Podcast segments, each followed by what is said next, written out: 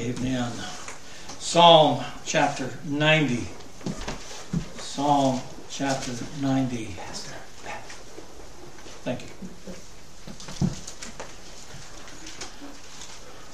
Psalm chapter 90. Beginning in verse 1. Lord, thou hast been our dwelling place in all generations.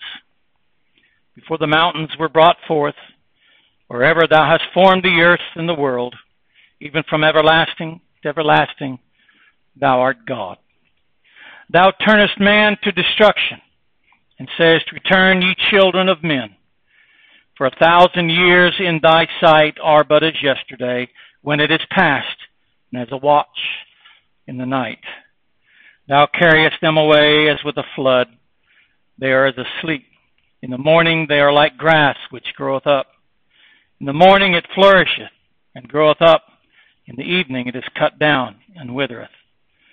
For we are consumed by thy anger, and by thy wrath are we troubled. Thou hast set our iniquities before thee, our secret sins in the light of thy countenance. For all our days are passed away in thy wrath. We spend our years as a tale that is told. The days of our years are threescore years and ten. And if by reason of strength they be fourscore years, yet is their strength labor and sorrow, for it is soon cut off, and we fly away. Who knoweth the power of thine anger? Even according to thy fear, so is thy wrath. So teach us to number our days that we may apply our hearts unto wisdom. Return, O Lord, how long? And let it repent thee concerning thy servants. O satisfy us early with thy mercy, that we may rejoice and be glad all our days. Make us glad according to the days wherein thou hast afflicted us, and the years wherein we have seen evil. Let thy work appear unto thy servants, and thy glory unto their children. And let the beauty of the Lord our God be upon us. Establish thou the work of our hands upon us. Yea, the work of our hands. Establish thou it. May the Lord bless the reading of his word. Let us pray. Our Heavenly Father, many are the blessed truths recorded in this great old psalm. Lord, we wish this morning merely to observe one. And we pray that, Lord, you would assist us, that you would teach us to number our days, that we might apply our hearts unto wisdom. Father, I pray that you'd help us to hear this morning what the Spirit say unto this church and to all those listening. Help us, I pray, dear God, that you would be honored and glorified, that we'd be humbled in thy presence. And Lord, in that humility, we'd look up and we'd realize the wonderful mercy and grace of our God. And Lord, it would inspire and encourage us to live a life that is pleasing and glorifying to Thee. Lord, be honored and glorified in all that we say and do. In Christ's name we pray. Amen. Amen. As I pondered this passage of Scripture this last week, I thought to myself, for many who seek comfort and encouragement in the Psalms, this 90th Psalm of Moses would not be their first choice.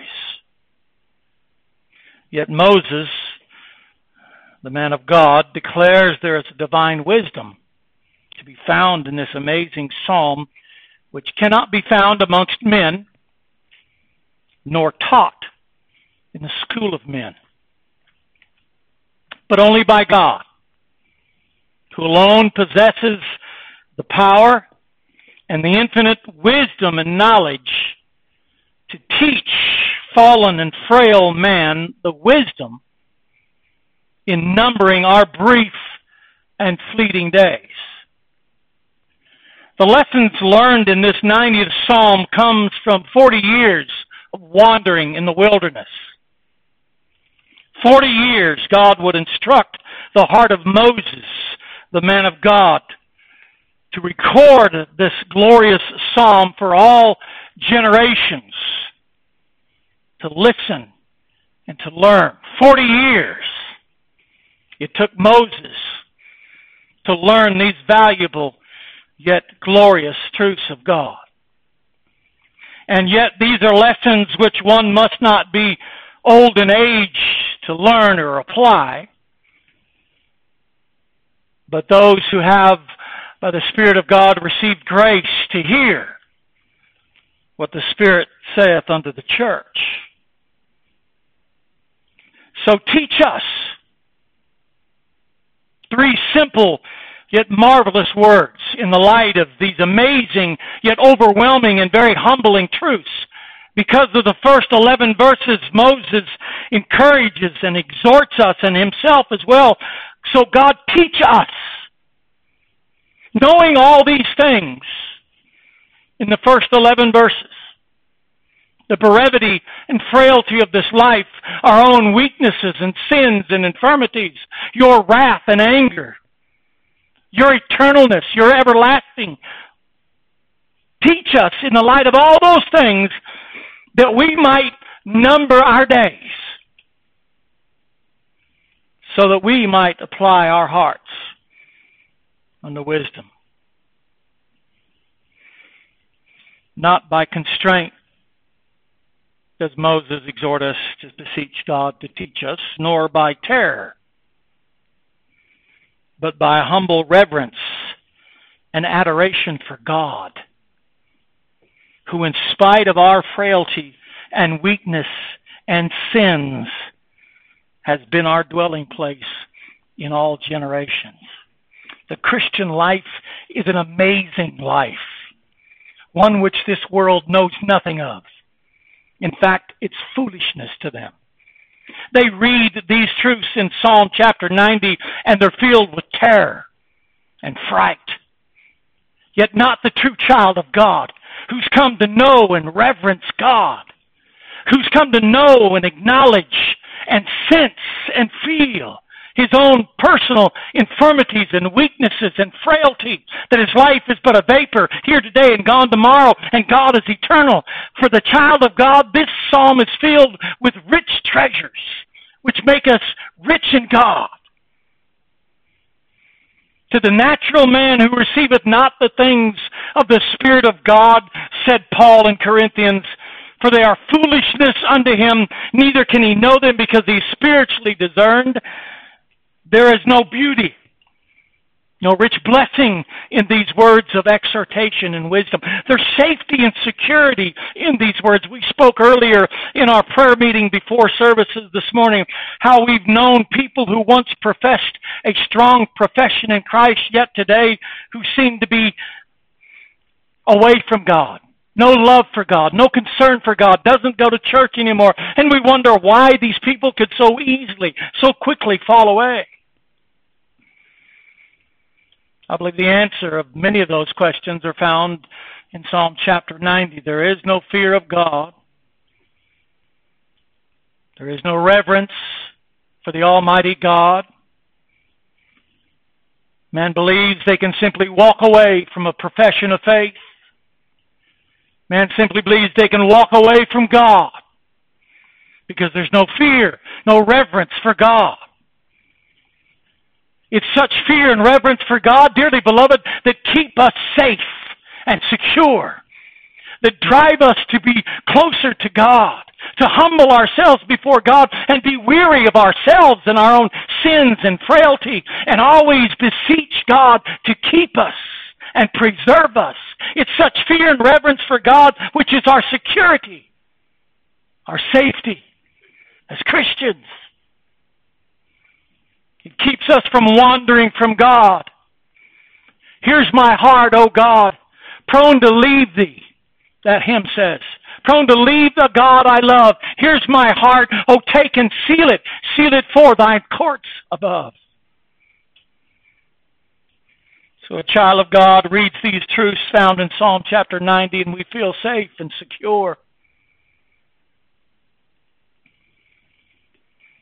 So teach us this is a humble request to know and to learn, coupled with a godly fear and reverence for God. And is that not how we always approach the Word of God? We have a desire to learn.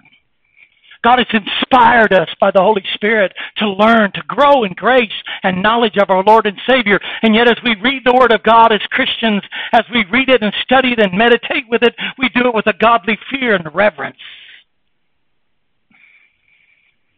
Such a spirit, dearly beloved, defines the true believer whose faith and confidence in God's great mercy is always coupled with great reverence and fear for God and His judgments.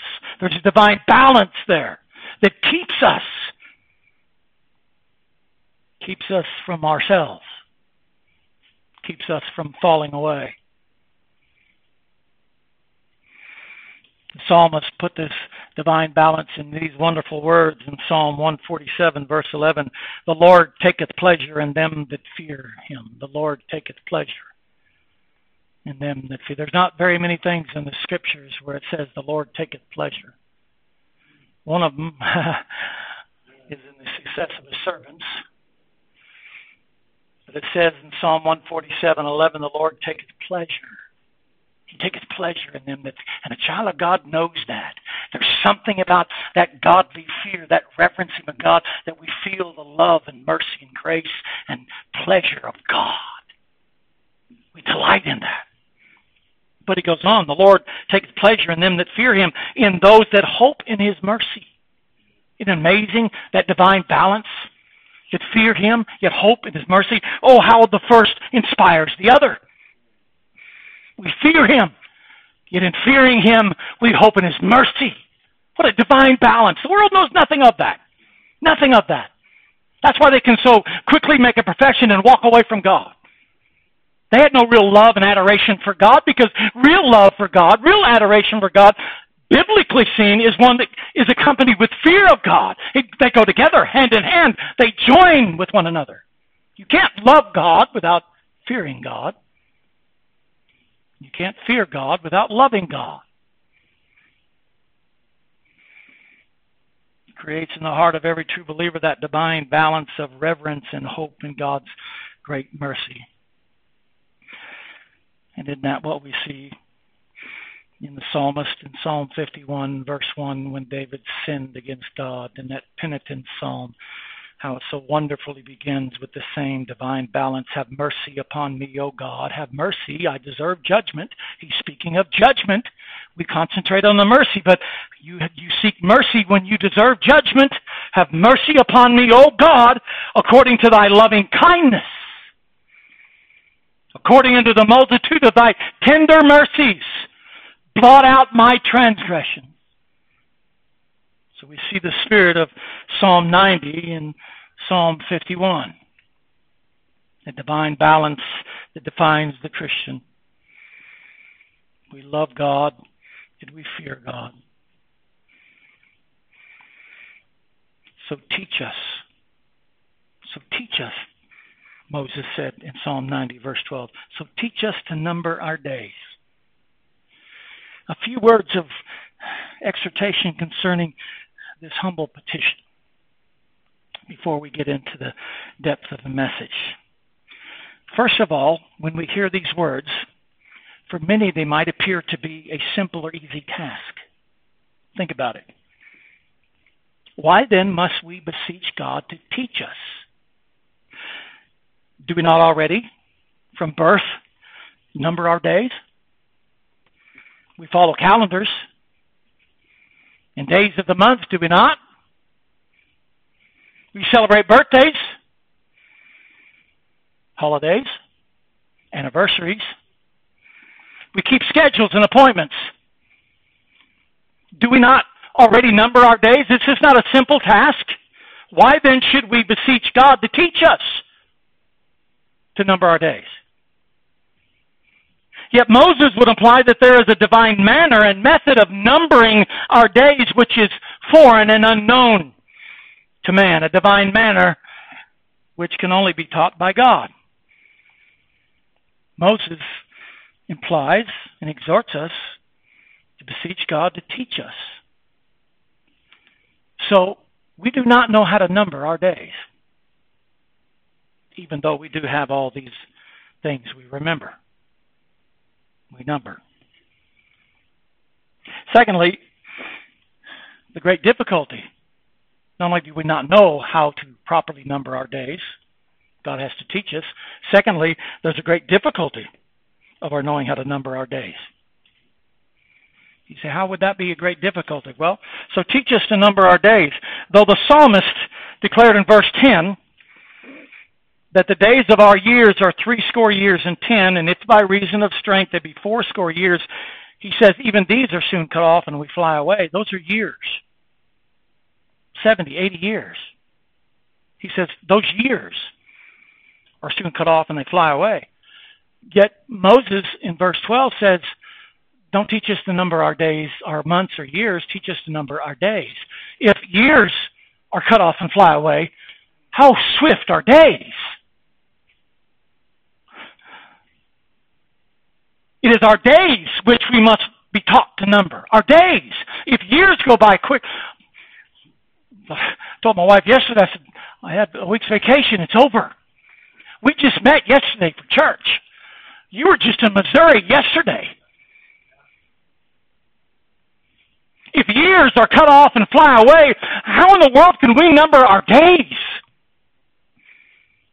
How swift they must be. If our life, James says, what is your life? He didn't say days. He said, if, you, if our life be but a vapor that appeareth for a little time and then vanish away, how can we ever number our days? If our life is but a vapor, how do we number our days?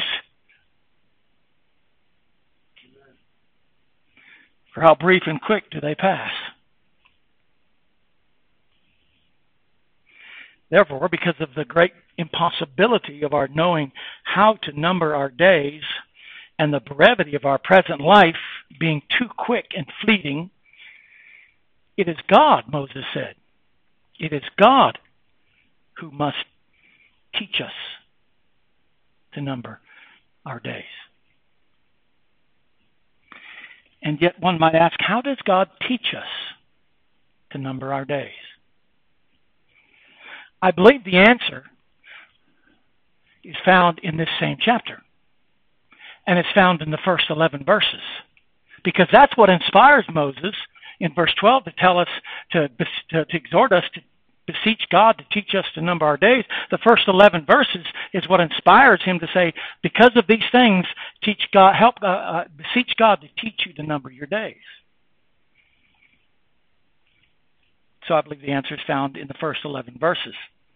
First and foremost, I believe how he teaches us to number our days. He teaches us the brevity and vanity of this present life in light of eternity. Listen to me. This is how God teaches us to number our days. He teaches us to number our days in the light of the brevity and vanity of this present life in comparison to eternity. I'm always joking with our dear brother William when he comes in, calling him a young man. In comparison to eternity, you are. You're a baby, not even an infant. So God would teach us to number our days by helping us to understand the brevity and vanity of this present life. The true believer cannot, dearly beloved, true believer cannot and must not place too much effort, too much time, and too much emphasis on this present yet fleeting life. Look over in verses 6. in verses 6, I'm sorry, in verses 3 to 10. Thou turnest man to destruction, and sayest, Return, ye children men, for a thousand years in thy sight are but as yesterday, when it is past, and as a watch in the night. Thou carriest them away as with a flood. They are as a sleep in the morning. Listen to the words of God. They are like grass which groweth up. In the morning it flourisheth and groweth up. In the evening it is cut down and withereth. For we are consumed by thine anger, and by thy wrath are we troubled. Thou hast set our iniquities before thee, our secret sins in the light of thy countenance. For all our days are passed away in thy wrath. We spend our years as a tale that is told. The days of our years are threescore years and ten.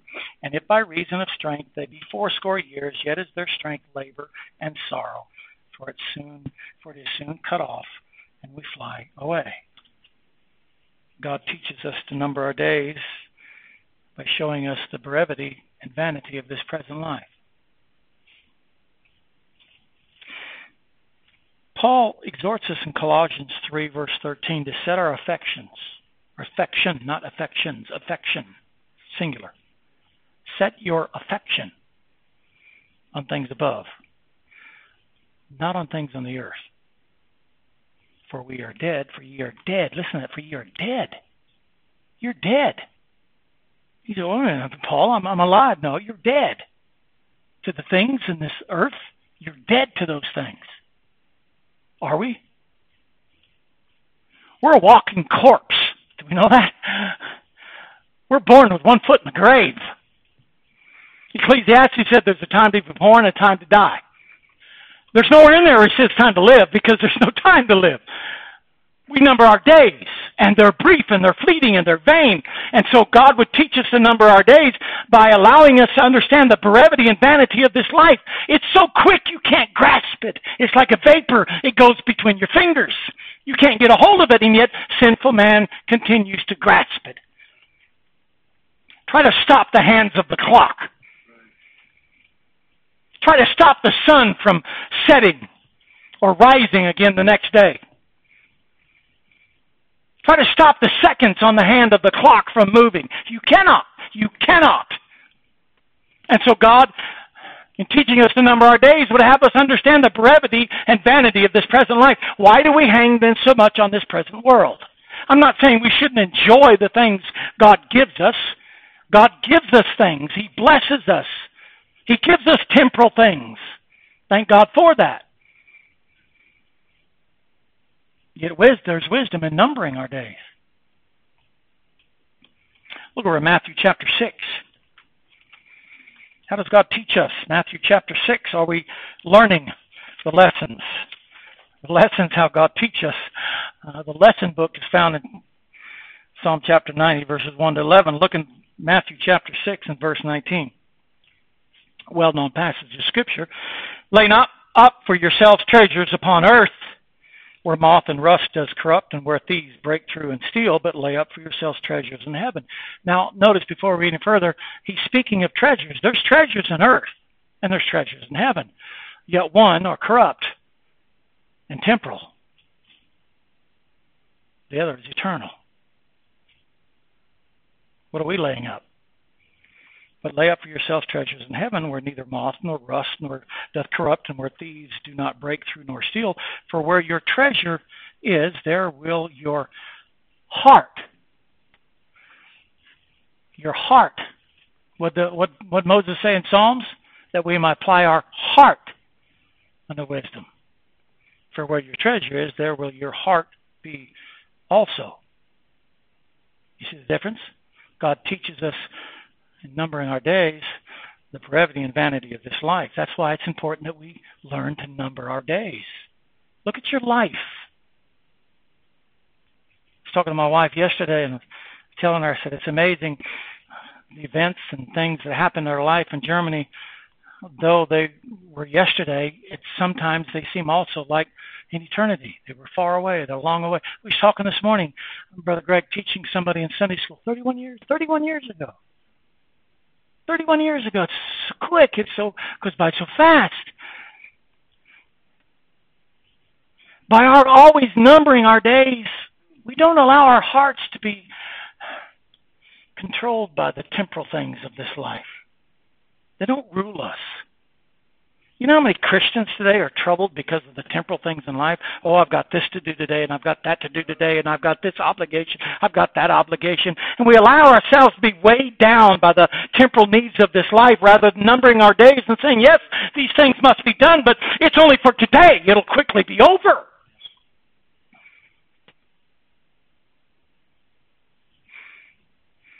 The wisdom we apply unto our hearts by numbering our days is to lay up for ourselves treasures in heaven. Denouncing the treasures upon earth where moth and rust doth corrupt, and where thieves break through and steal. There's a difference. You know why a lot of Christians are disappointed in this life? Because they laid up treasures on earth and somebody's come in and stole it.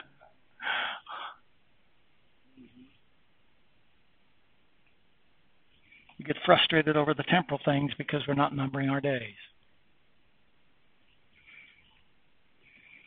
This life will be quickly over. I know sometimes youth don't think about those things, but some of you young children this morning, think about it. You might be 8, 9, 10, 12, 15 now. Uh, yesterday you were in the crib, remember? Now look at you. It's gone by pretty fast, isn't it? Well, I preacher, you don't understand. I've got I've got a lot of years ahead of me. No, you don't. You don't. Tomorrow's not promised to you. Do you know that? We're not capable of looking beyond this present day. We don't have the ability. We don't have the ability to look in the next two hours.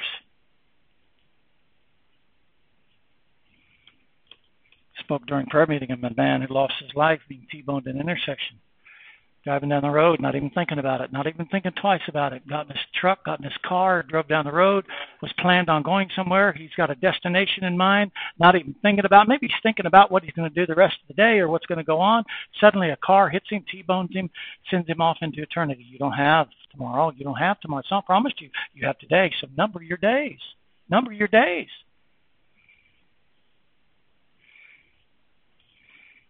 Terrible catastrophe in Greek I think, was it Greek, had the earthquake? Morocco, yeah. Where 2,000 people died in a moment. 2,000 people. You know what keeps us close to God? You know what keeps us from wandering astray? Number our days and knowing the brevity and vanity of this present life, that nothing in this life is substantial. Nothing in this life has an essence to it. There's nothing to it. Over in Luke chapter 12. Luke chapter 12. Oh, the lost man looks at that and says, "Oh, don't tell me that. Don't. I don't want to hear that. I want to. I want to. I want to live my life. I want to live it to the fullness." I got a family member in Germany that you can't speak about death to them because he's terrified of it. Don't speak of death to me. He'll walk away. He'll turn around and walk away. He'll walk out the door. Don't talk to me. But why? They don't want to number their days. Why? Because they only live for this present life. And even of that, they're afraid. I'm not going to get enough in this present life. I got to make more money. Got to make more time. I got to make more things. I got I got to hoard on myself more things. I got to get more things in life. That's what makes my life happy. No, it doesn't. There's nothing substantial in that. Nothing at all. Luke chapter 12. A Christian numbers his days. So he can apply his heart to wisdom. Luke chapter 12, verse 16. he spake a parable to him, saying, The ground of a certain rich man brought forth plentifully. And he thought within himself, that was his first problem. he thought within himself, saying, What shall I do, because I have no room where to bestow my fruit? And he said, This will I do. I will pull down my barns and build greater, and there will I bestow all my fruits and my goods, and I will say to my soul, Soul, thou hast much goods laid up for many what? Years. Somebody's not numbering their days. That's a sinful man right there. Laid up for many years.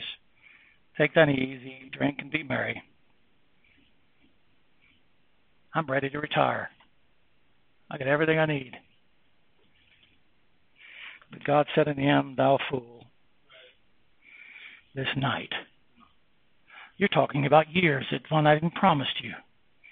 And I'm telling you this night. Thy soul shall be required of thee, then whose shall those things be which thou hast provided? You speak of years, I speak of night.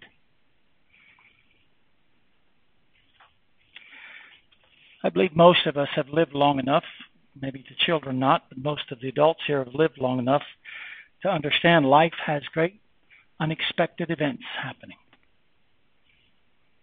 You can be enjoying your life at the moment.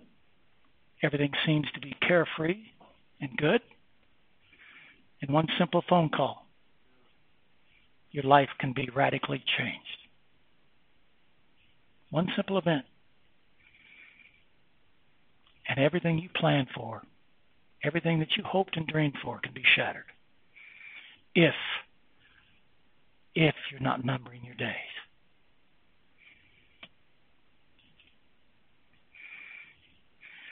so is he, verse 21, that layeth up treasures for himself and is not rich toward God.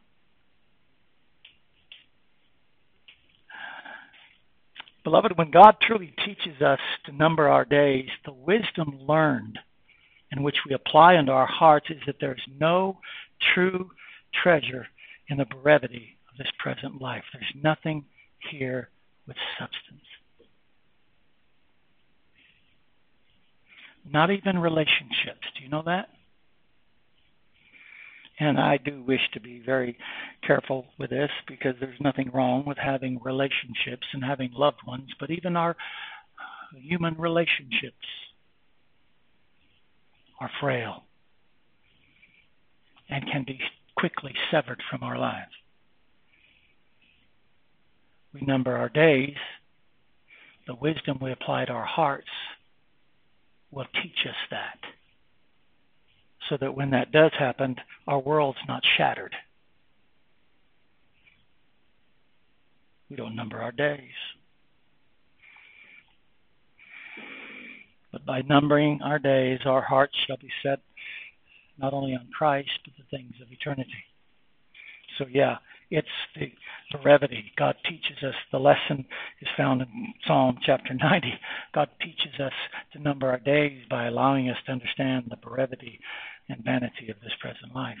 Second of all, and I must hurry, the wisdom learned in numbering our days teaches us to be vigilant, watchful, and sober this is why so many fall away. Look over back in Psalm chapter 90. Let me show you. Again, the lessons that he teaches us are found in Psalm 90. Let Scripture interpret Scripture. Psalm chapter 90. The wisdom learned to number our days teaches us to be vigilant, watchful, and sober. Look in verse 7. For we are consumed by thine anger, and by thy wrath are we troubled. Thou hast set our iniquities before thee, our secret sins in the light of thy countenance. For all our days are passed away in thy wrath. We spend our years as a tale that is told.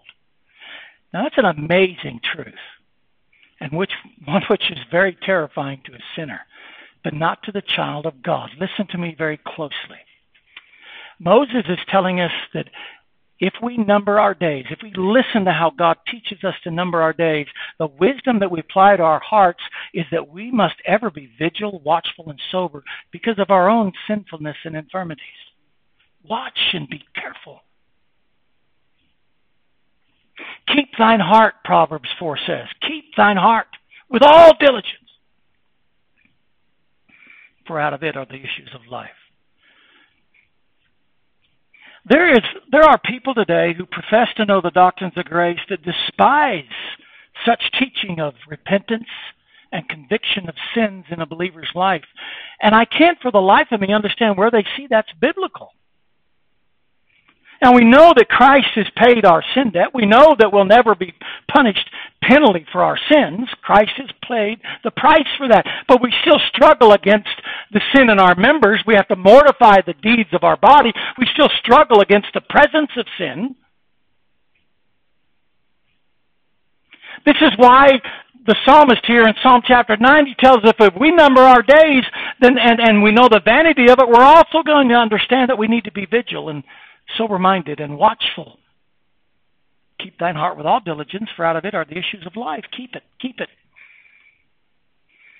John Flavel said something to this in his book, Keeping the Heart, and it's probably not word for word, but something to this effect. The heart is the hardest thing for God to convert, if it's something hard for God, before conversion, and it's the hardest thing to keep after conversion. Keep thine heart with all diligence. Where are we to apply that of wisdom in Psalm 90? Into our hearts. Psalmist said in Psalm 18:13, "Keep back thy servant also from presumptuous sins. Let them not have dominion over me, then shall I be upright, and I shall be innocent from the great transgression. Keep back thy servant also from presumptuous sins." Peter says in 1 Peter 5 8, Be sober, be vigilant, because your adversary the devil, as a roaring lion, walketh about seeking whom he may devour. by number our days, the wisdom that we apply to our hearts is to be vigilant, be watchful, be sober. You see, this is something else that is missing in the lives of those who we spoke of earlier that profess a profession of faith only later on to fall away. They're not vigilant. They're not sober. Proves they don't have grace. Again, I'm not talking about works. I'm talking about grace. I'm getting ahead of myself because that's our last point, which is the fear of God. But you know, something that I've learned over 40 years, and I didn't really understand a whole lot of it even the first 40 years, and I'm barely beginning to understand it now, is I always wondered why there was in my heart always this sense of godly fear. Sometimes I thought, man, I'm there's a sense of godly fear it's always present in the life of a believer, always present. It's been put in there by the grace of God. A true Christian, because he has faith in God, and because that faith is of God, the author and finisher of it is Christ, is also accompanied with this godly fear, this reverence for God. You have this essence in you, this sense of godly fear and reverence for God. It's imparted unto you. You don't learn it, It's part of it. Put on the whole armor of God, Paul says in Ephesians, that you may be able to stand against the wiles of the devil. Be vigilant, be sober. Romans 8, Colossians 3 says, Mortify therefore the deeds of your body. How do we learn to do that? By numbering our days.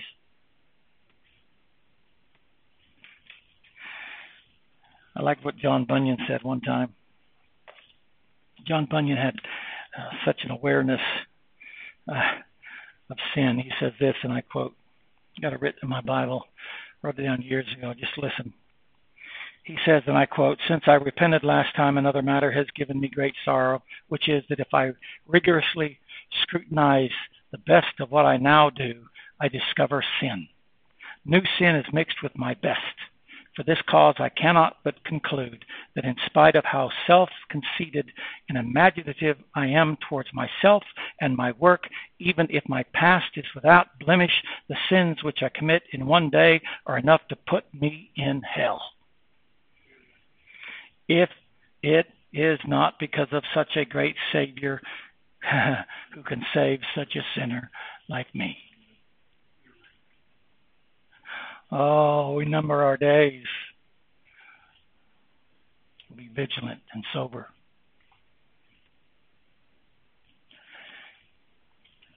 You know, there's a blessing in being sensitive to sin. You know that? When you do or say something, even in the smallest matter, if it be maybe a, a, a harsh word to a brother or sister or a loved one, whatever it might be, just being sensitive to that is sometimes the greatest blessing that you'll know as a Christian the sense of doing something wrong and not wanting to do something wrong, but to correct that is a great blessing for a child of God. This is what the psalmist is talking about. Fight the good fight of faith. Lay hold on eternal life. Lay hold on it as though you could lose it. We know we can't, but Paul uses that term. Fight the good fight of faith. Lay hold. Grab it. Don't let go of it. Eternal life. And even our Lord Himself says, You want to follow me? Come on. Let's sing kumbaya and all walk down the road. No, He says, You want to follow me? Here's what you have to do deny yourself, take up your cross. Love me more than your father, your mother, your wife, your children. You can do all that, then you can follow me. Do you know what? The Christian life is not an easy life. Do you know that? It is not an easy life. Do you know that? It's not an easy life. Lord, Lord said himself, it's straight and narrow. I mean, think about some of the old saints of God. Look at Moses. I, uh, the Lord really pondering Moses here for a while. I mean, Moses, imagine all the things Moses went through. I mean, 40 years he was in the wilderness, you know, and uh, herding sheep, and God calls him back to Egypt, and then he's got to go through all that and the ten plagues. He listens to all the murmurings of God's people and all the things they did. They made an idol and all this and that, and all the things he went through, all the things Moses went through. He strikes a rock. He Strikes a rock. God says, You're not going to the promised land. The children of Israel did more sins than that.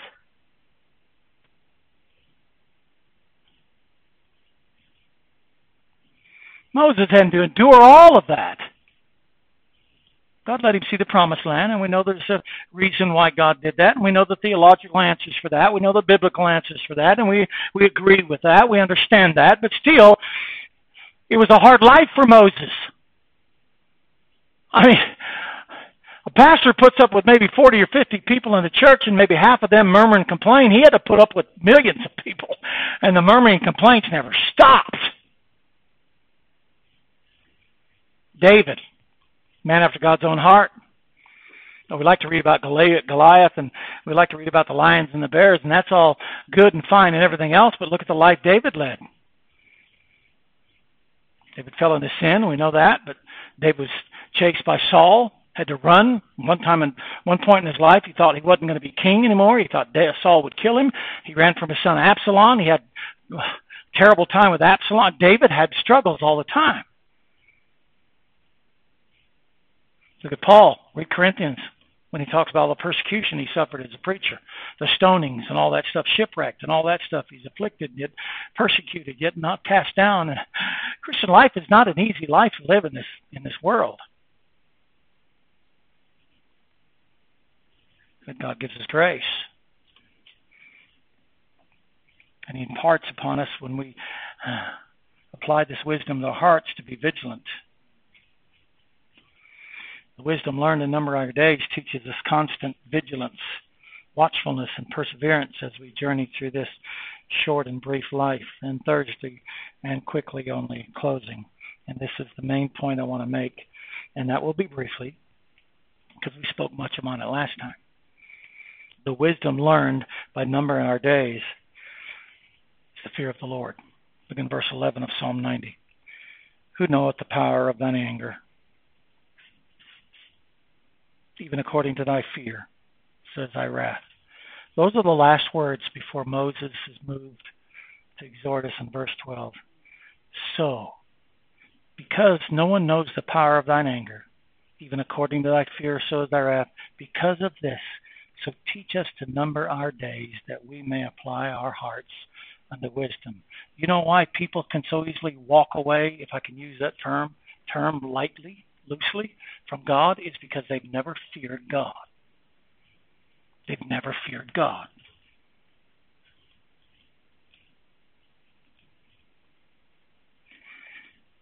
Like I said, I believe the fear of the Lord is something that the grace of God imparts unto the believer at salvation. And it grows in phases and stages throughout our lives as Christians. I believe it grows mature and ripens as we grow in grace and knowledge of our Lord and Savior Jesus Christ. As young Christian, I did and said things that now I look back and say that was foolish. that was crazy. Yet now sometimes in my older age, now sometimes even happened yesterday. There's a sense of reverence and fear that comes over my heart and my mind and I'm reminded that God is truly God. He's sovereign. He's God. He's the creator of heaven and earth. The heavens shall flee away from his presence. John the Beloved fell as a dead man before the glorified Christ. He's God. And God takes delight, pleasure in those that fear him. When we number our days, the wisdom we apply to our hearts is that we fear God. Let me show you something in, in just really briefly before I close. Proverbs chapter 2. I want you to see this. Proverbs chapter 2. Look in verse 1. Listen to the words of the wise man.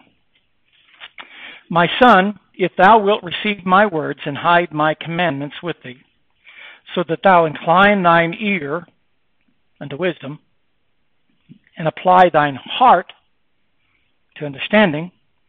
Yea, if thou criest after knowledge, and lift, liftest up thy voice for understanding, knowledge, understanding, wisdom, if thou seekest her as silver, and searchest for her as for hid treasures, what are you going to come up with?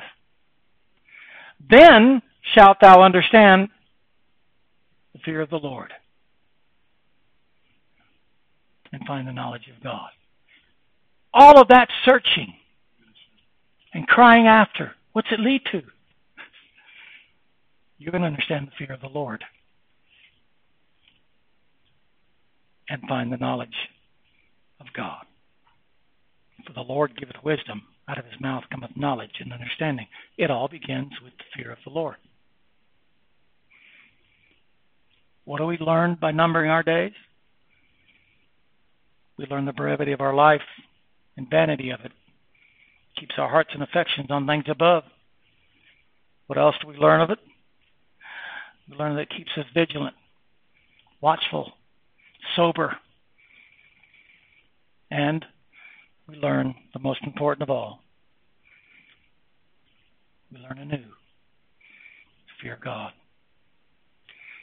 Now, with that said, look at how Moses closes the psalm, Psalm 90, and I'll close with this as well. Listen to how he closes it. Verse 13 Return, O Lord, how long?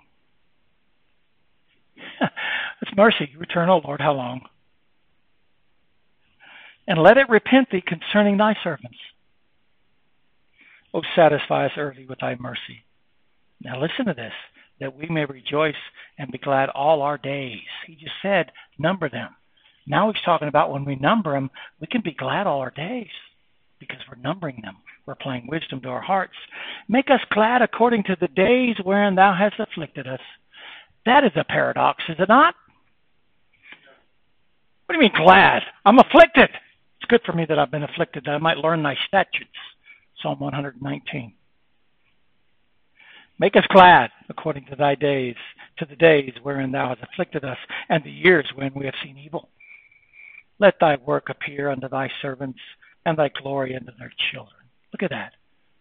You see what Moses learned out of all of this? From numbering his days, this is what we can learn. And let the beauty of the Lord our God be upon us. And establish thou the work of your hands upon us, yea, the work of our hands establish thou it. Look at the confidence, security, the blessings which Moses speaks of, which come to those who have been taught by God to number their days. May God grant us much grace and mercy in numbering our days so that we might apply our hearts unto wisdom. Time doesn't avail me but this wisdom is not applied to our minds, but our hearts, the seat of our affections. Hearts. Amen. What a merciful, loving, holy, and righteous God we serve. Amazing. Let us pray. Heavenly Father, we do thank you, Lord, for Psalm 90. Lord, there are so many truths in this psalm that, Lord, we did not have time to examine. I pray that, Father Lord, you'd help us in our own private time to spend time in the psalm this day. Pray that, Lord, we'd meditate upon it. And Father, we'd hear what the Spirit saith on our church. Teach us, teach us always, always to be numbering our days so that we might apply our hearts unto wisdom. And yet the and let the beauty of God rest upon us. Make us glad in our days, dear God. Help us to look forward to that day when we shall see thee face to face. Help us, Lord God, we pray, to apply these things. Be honored and glorified in all that we say and do, for we ask these things in Christ's name. Amen.